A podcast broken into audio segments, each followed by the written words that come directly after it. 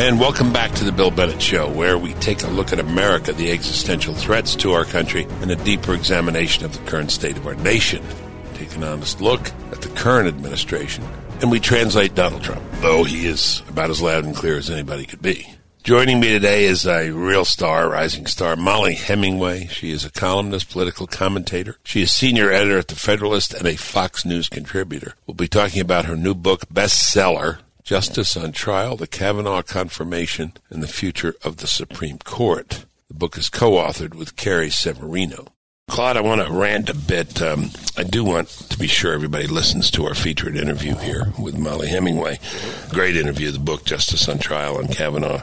These are very important lessons that cannot be forgotten. Sure. Yep. Because uh, my takeaway, I don't know about your takeaway from the interview, but my takeaway is she talks about Ruth Bader Ginsburg stepping down from the court, mm-hmm. and if it's Donald Trump who nominates the next justice to fill that, it will be, she said, apocalyptic. Right. And the right. storm will be uh, unbelievable. I want to, one of the things we do sometimes on this show is recommend things for you to read, because I, I read everything, you and I read everything. Mark Penn, who's been a guest on this show, wrote a piece for Fox News on Mueller and the testimony and the investigation. Uh, and it's the best thing I've read. It's the best summary mm-hmm. uh, I have read. And I just want to read in part uh, what he says. Um, having hit a dead end, the impeachment train is seeking new witnesses and new subpoenas to tie the president up in investigations and continue the empty threat of impeachment that has the support of about 25% of even the House of Representatives. Democrat candidates for president should be wary of all this rather than cheer it on. Remember, this is Mark Penn, who is the chief strategist for Bill and Hillary Clinton. Um, anyway, he says targeting political opponents through the legal and subpoena process uh, after uh, a massive investigation revealed no collusion undermines our democracy. Uh, it is a far greater threat to our country and its institutions than any ads on Facebook. Um, it, it, it's a really good article, and I want to just put a link up to it on our site. Sure, absolutely. So yeah, yeah, we'll send it around on Facebook. And, There's something else, uh, another article, this by someone I don't know, John Burtka. Uh, and Mr. Burtka is, uh, oh, he's executive director of the American Conservative magazine. He talks about a conference here that uh, that took place uh, at the National Conservatism Conference uh, in Washington about uh, two weeks ago and talks about the intellectual ferment uh, there and describes a new vision for conservatism. I think it's an important article. I agree in part don't agree with all, but I, I, think it's very substantial and interesting. Maybe we should get him on to talk about it, John Burtka. But the reason I think it's interesting is people have said that Donald Trump uh, has destroyed conservatism. You know, liberals have said that, never Trumpers have said that. Uh, and, you know, what will remain of conservatism after he leaves office, he, one term or two terms? I, I, agree with this. I think he has changed conservatism, mm-hmm. but I don't think it's necessarily bad. I think it's got a new dimension. Burtka describes it, and let's let the listeners make their own decisions about that. They proclaimed a number of things at this conference. That big business is maybe a greater threat to liberty than big government. That's a that's a shift. Uh-huh. That identity politics is a Freudian fraud and nation building is a chimera. Now, nation building was a big thing for Bush a lot of neoconservatives, like what I guess I used to be, supported it, but the new conservatism rejects that. In short, the aim of this new conservative politics is not more freedom necessarily, it's not the first one, but strong families, okay. resilient faith communities, and a thriving middle class. In economics, this, these policies would aim to strengthen the middle class, reduce income inequality, and develop an industrial policy to ensure economic independence from China for essential military supplies. I can go on about that. Mm-hmm. China grabbing up all these natural materials around the world, right, uh, and uh, developing obviously its uh, technology. Policy proposals of this new conservatism could also include incentivizing investment in capital equipment and research and development, ending tax advantages for shareholder buybacks. This is part of the anti big business thing. Um, Federal spending on infrastructure, supporting that. Wow. Promoting skilled trades and vocational programs as yes. alternatives to higher ed. Busting up inefficient monopolies through antitrust enforcement, activist government. Slowing immigration rates to tighten labor markets and raise wages for the working class. Holding universities liable for student loan debt in cases of bankruptcy. And raise tariffs across the board while slashing taxes on the middle class. As it relates to culture, National conservatives would aim to support families by being pro life for the whole life. Policy ideas might include paid family leave, increasing the child tax credit, federally funded prenatal and maternal care, reducing or eliminating income tax on families with three or more children, and working toward a society in which a mother or father can support a family on a single income. America's Judeo Christian roots would be celebrated. Churches and charitable organizations would be given preference in caring for the poor. And finally, foreign policy. Uh, National Conservatives' goals protect safety, sovereignty, and independence of the American people. Regime change wars such as those in Iraq, Afghanistan, Libya, Syria, and Yemen would be recognized as imperial hubris and anyone involved in their promotion exiled from future positions in Republican administration. Presidents who ignore congressional authorization for war should be impeached. Okay. Wow. Uh-huh. And members of Congress who eschew their constitutional duties would be stripped of committee assignments. We would command the seas and space, bring the remaining troops home, secure our own borders, and rebuild America. And then it, the uh, the essay here closes, Mr. Burtka's essay, with this. After touring all 67 counties in Pennsylvania during the 2016 election, author and reporter Salena Zito, she's been on the show, mm-hmm. told conference attendees that the Republican Party is now the party of America's working and middle classes. It's not the country club party anymore. Right, yeah, we've talked about that too, by the way. Which means the party's future, as well as that of the conservative movement, depends no longer on Wall Street, but much more on Main Street. Mm-hmm. If national conservatives can build upon the historic legacy of Washington, Hamilton, and Lincoln, while being attentive to the interests of their new constituency, they might just get tired of winning. This reminds me of a book that was published years ago called uh, Grand New Party and it was a call for the reshaping of the Republican Party along these lines, along these very lines, right. or many of them. It was written by Reihan Salam, who is now um, president of the Manhattan Institute. Uh, and uh, Ross Douthat, who writes uh, a column for the New York Times. But it had many of these features. But if you want to see what the new Republican Party looks like, uh, go to a Trump rally. And I think this is a good thing. I think this is a good thing. You're listening to The Bill Bennett Show. Bill Bennett Show. Joining us now is Mollie Hemingway, author of the new book, Justice on Trial The Kavanaugh Confirmation and the Future of the Supreme Court. The book is co authored by Carrie Severino. Mollie, this book is, uh, are you number one? There seems to be some dispute about just what your book is. We know it's selling a ton, but the, is the New York Times recognizing it? Where is this book? Well, we have been on the New York Times bestseller list for three weeks. We've been out for three weeks.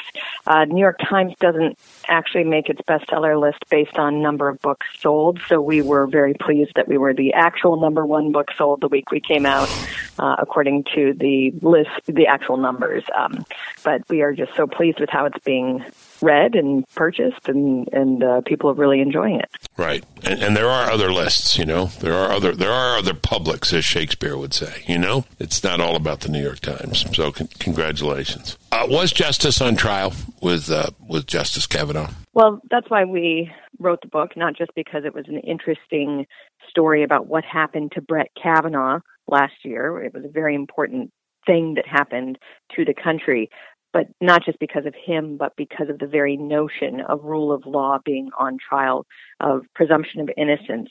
I think what horrified people was to see how so many people who should have known better were were just casting out presumption of innocence and deciding that it didn't matter. It is very important to take allegations against people seriously, and it's important to demand evidence for allegations of wrongdoing. And people just seem uh, too many people in the media or you know certain politicians just thought that making an allegation was sufficient to proving it, and that's not how our justice system works. And that is a really, uh, really important thing to make sure that innocent people aren't condemned. And it was very frightening to see how few people cared about that last year. Can we talk first about uh, the allegations? the allegations against uh, Brett Kavanaugh. Uh, were they true? There was never any evidence to support the allegations that were made against Brett Kavanaugh, um, which became increasingly more absurd as the time went on. So the first allegation was made by someone who couldn't even establish that she had ever met Brett Kavanaugh, um, but she claimed that he had sexually assaulted her and she was worried he might even kill her when they were in high school. It's completely out of character for what people thought they knew about Brett Kavanaugh and it was taken very seriously.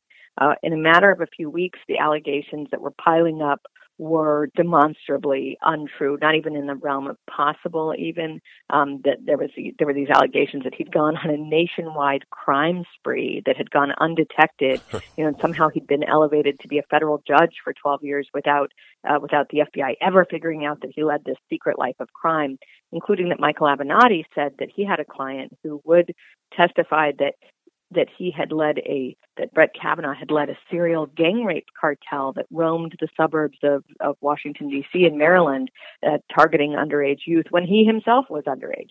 So these allegations just got so absurd that people started to wonder if um, if the whole thing wasn't orchestrated as a part of an effort to take him down. I wonder uh, if they hadn't gotten absurd, if we hadn't gotten to the Avenatti level, to this you know national crime spree level would they have been more credible? Would they have been believed by more people? Would Christine Blasey Ford have been taken more seriously by more people? The allegation that she made was very difficult to either prove or disprove. It had this weird combination of specificity and complete vagueness.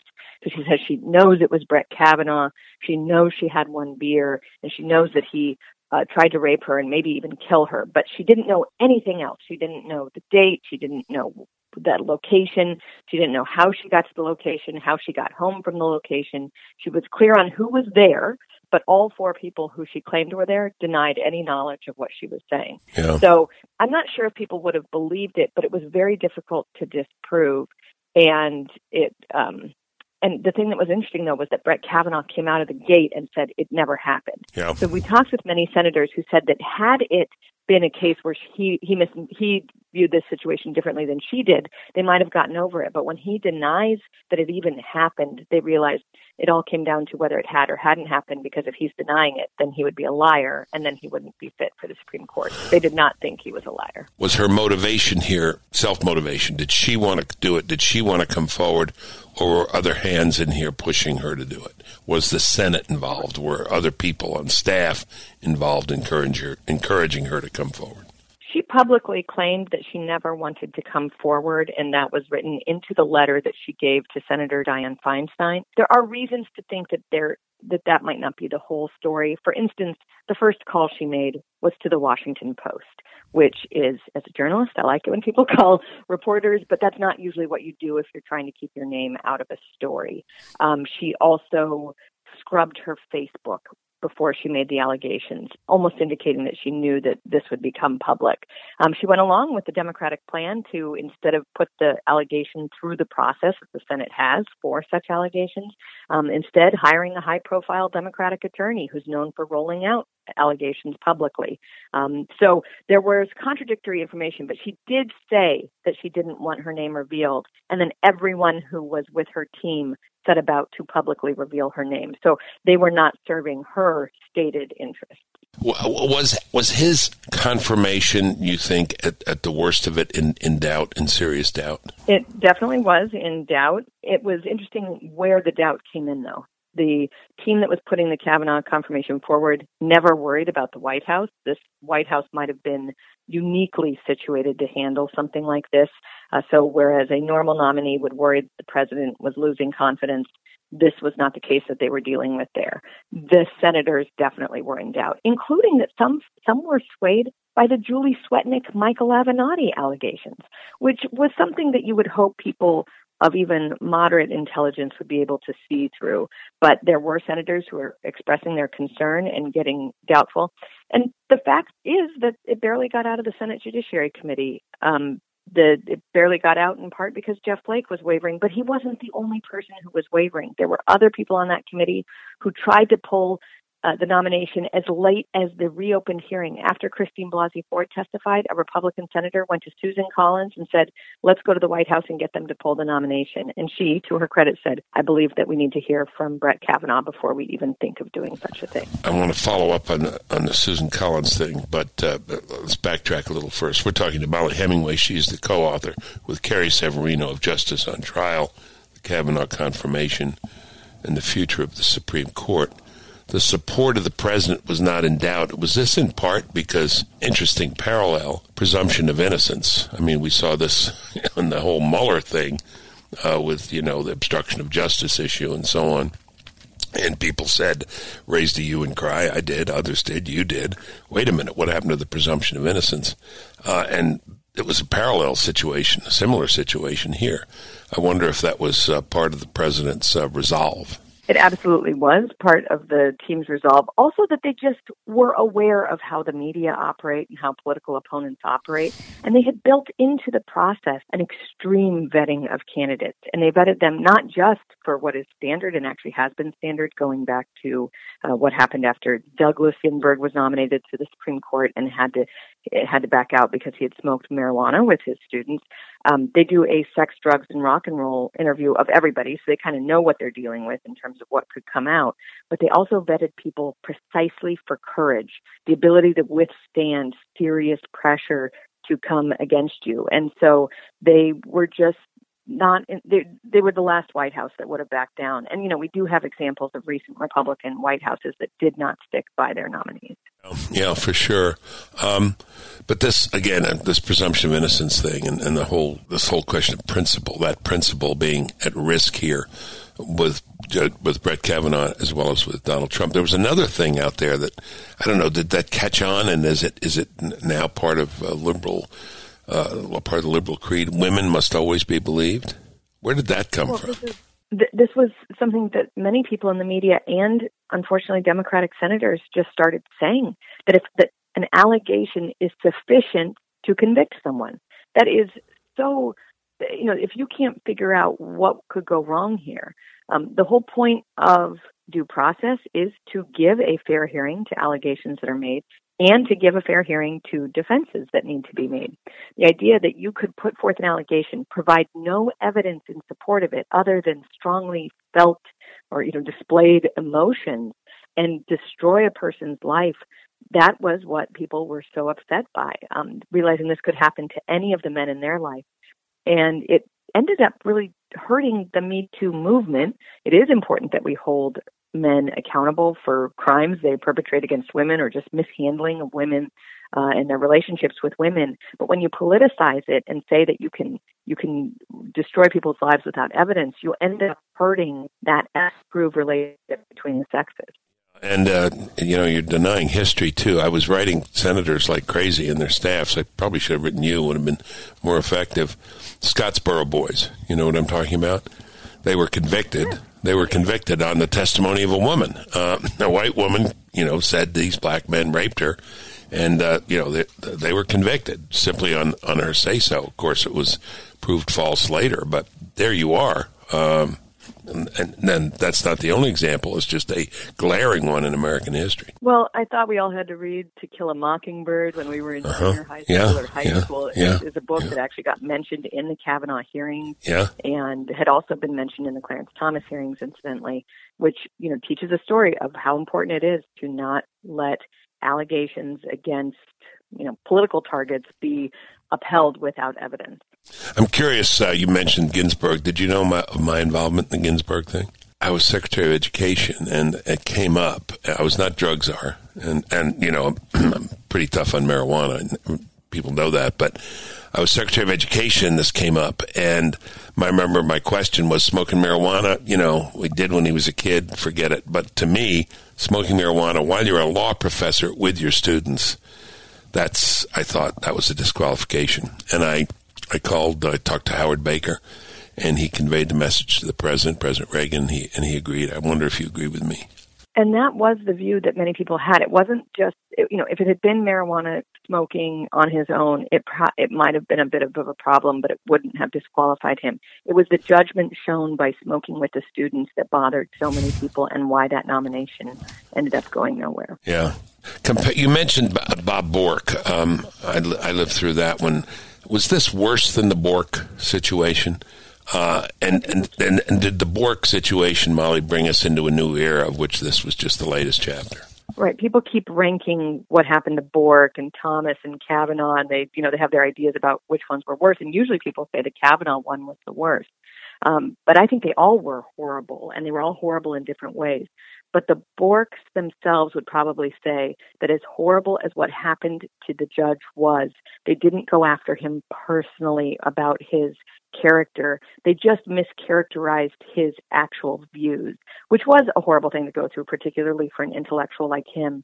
But what was also important was seeing how they learned so much from that process. The original Bork was actually Rehnquist. Rehnquist uh, gets elevated to Chief Justice, and all the things they do against Bork, they try against Rehnquist, including Ted Kennedy gives his famous In Bork's America speech. He does the dry run with Rehnquist.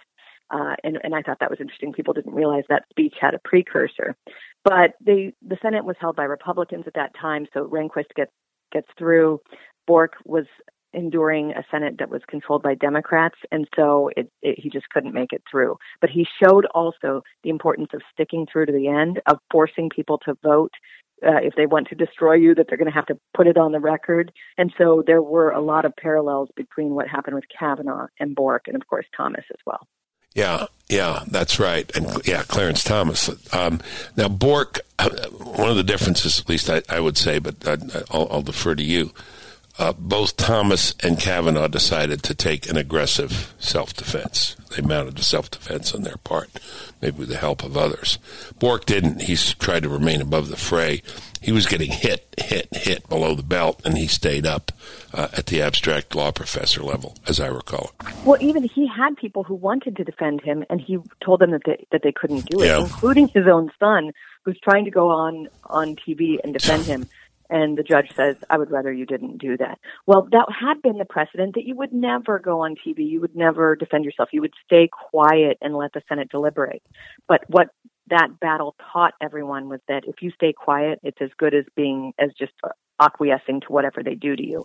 So that's when the conservative judicial movement starts understanding that if they're going to have a hope, they have to start fighting back. We're talking to Mollie Hemingway. She's the co-author with Carrie Severino of Justice on Trial Kavanaugh confirmation in the future of the Supreme Court. Let's talk about the future. All right, we've had Bork, we've had Thomas, we've had Kavanaugh. If um, Justice Ginsburg passes away or leaves the court, will we see this again? Well, people keep saying that they think it's interesting that the left didn't try these tactics against Gorsuch, but they did against Kavanaugh. And that they think maybe that means that these allegations against Kavanaugh had some merit. What they fail to see is that what you just said, it's who the person is replacing that dictates whether you will have a really contentious fight. When Gorsuch was nominated to fill Scalia's seat, that's not much of a shift for people. They re- they already see the direction that the court is under Scalia, and they think Gorsuch won't be a major shift. When Kennedy retires and he is to be replaced by a Trump nominee, that's when things start really heating up. They the the progressive left views Kennedy as someone who was a swing vote who they could occasionally get to side with them, and they want to keep that as a swing vote or better rather than get a Trump nominee in there. So they go hard. It's exactly what you saw with Thomas and with Bork.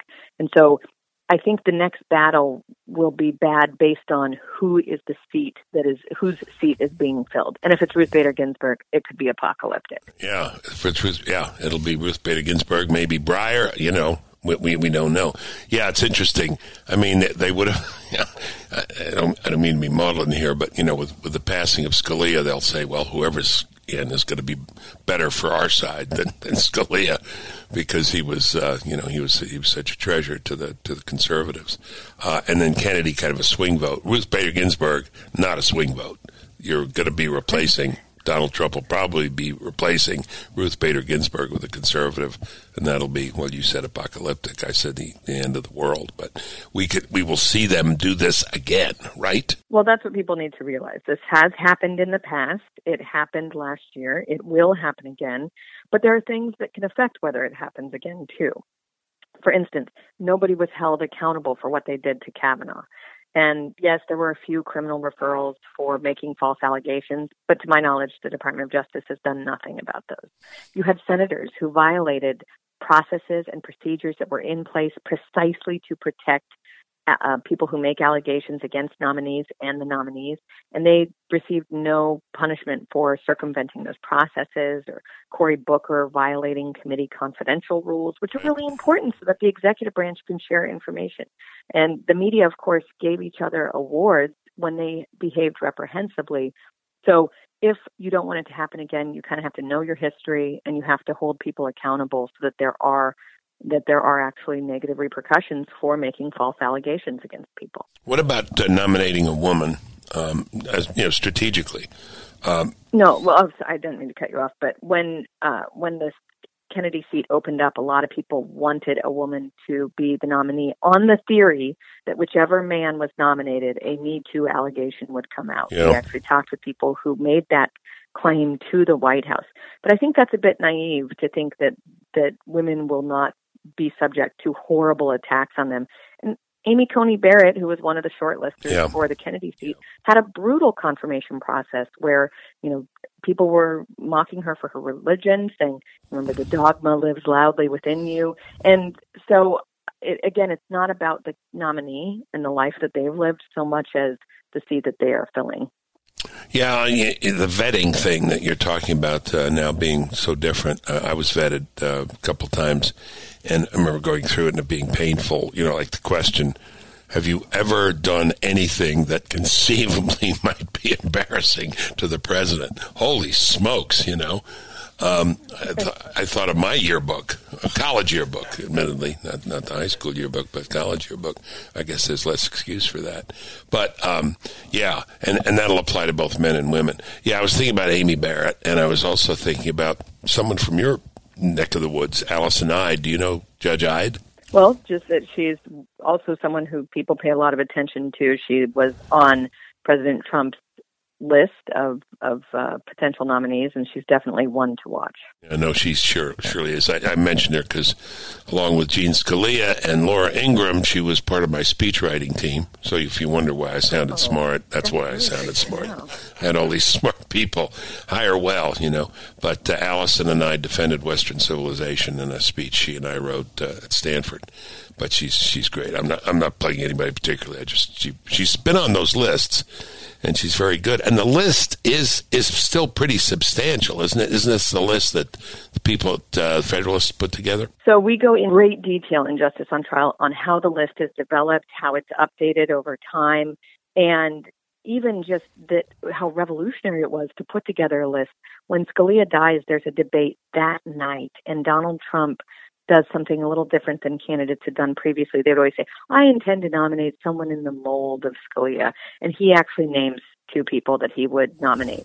And it goes over so well that he decides to build out a list. And they started doing this vetting process during the primary. I mean, much earlier than any presidential administration has worked on putting together lists but they put out a list of names, they update it and say that they're going to definitely pick from that list, and then they update it again the first year of the presidency. So it's a list that's been used not just for the Supreme Court, but also for other courts that they are other court positions they're trying to fill. I remember Mollie reading that uh, list during the primary and saying, "Boy, this is good," and this was this was a very good thing. And a lot of people said that's a great list, and you could pick up virtually anyone from that list. That we've mentioned a couple, but there there are others.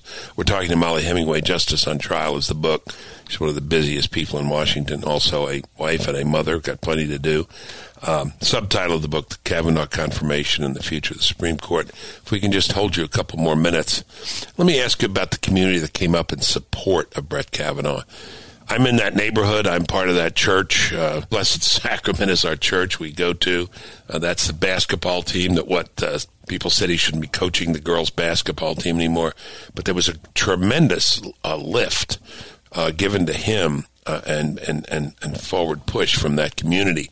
A number of women in that community, some of whom I know, some of whom worked for me over the years. If you if you get to be as old as I am, Mollie, you know you will have had people work for you. You'll know everybody. But I was very proud of that of that neighborhood uh, coming forward and speaking up. Megan McCaleb and others. Um, stay, sitting in those front rows that that that made a difference, didn't it? The vouching of a lot of those women for Brett Kavanaugh. Oh, it absolutely did. He actually Brett Kavanaugh, in his first round of hearings, references the importance of his friends and he has no idea how important those friends are going to be as the allegations start rolling out. This is a guy who had friendships going back to junior high school and the type of friendships that were so strong as to be just absolutely commendable. We spoke with women who said that there were that there was maybe one man in the world that they would have come out and defended as strongly as they did and that that man was Brett Kavanaugh because he had built up these relationships over time. But it also points to how this was a national story, but it was also just a very local story. When Carrie and I would be interviewing people in the Yes, community, yes. all in this like fairly small few block radius uh, from people who had kind of stayed living in the same area that they grew up in high school. Yeah.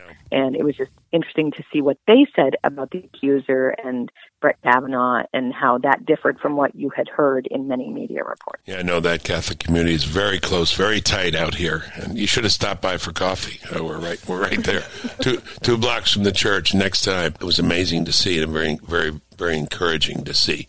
All right, listen, I I, I want to commend you uh, and Carrie for the book, uh, Justice on Trial: The Kavanaugh Confirmation and the Future of the Supreme Court.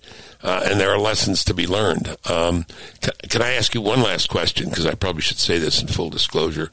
We have two sons. Both of them went to Georgetown Prep, um, the high school that Brett Kavanaugh went to. When they were going to a reunion, uh, they, they told me that uh, then ju- confirmed Justice Kavanaugh would be there. I said, "Well, all of you bring your yearbooks and burn them all, um, so I have to deal with any of this stuff."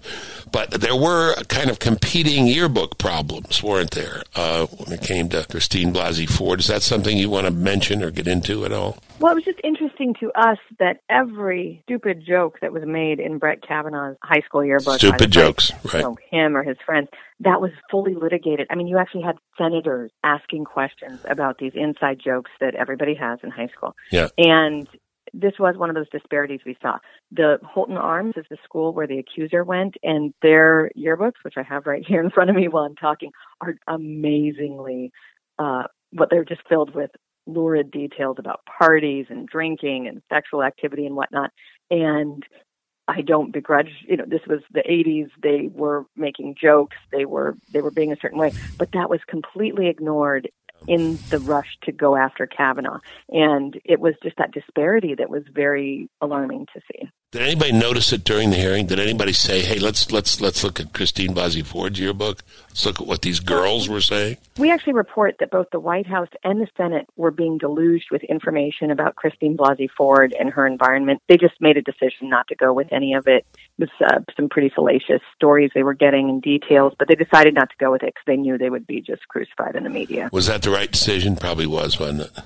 I think they had no option but to do it that way. But I do think the media should have behaved better. That they Kidding. they showed a lack of uh, journalistic integrity in how they covered that story, basically viewing themselves as the PR arm of the accusers and the anti-Kavanaugh forces and the prosecutors of, of Kavanaugh. It was not it was not a fine moment for the media. Gentle chiding there. Not a moment of journalistic integrity. Not a fine moment. Okay. Well, anything worse than that, but we'll leave it at that. Get the book, folks. Justice on Trial. Mollie Hemingway, star, and her co-author Carrie Severino. Worth reading. Thank you, Mollie. Thanks for your time. We know it's precious. Thank you. Have a great day. Okay. Bye bye. You're listening to The Bill Bennett Show. We'll have to leave it there for now, folks. We covered a lot today. To catch up on previous episodes of the show, go to BillBennettShow.com. You can follow me on Twitter, at William J. Bennett. You can like me on Facebook. Just search Bill Bennett. Feel free to email the show. I'd love to hear from you. It's Bill Bennett Podcast at gmail.com. please share this podcast. Catch up with you next week, folks. Thanks for listening.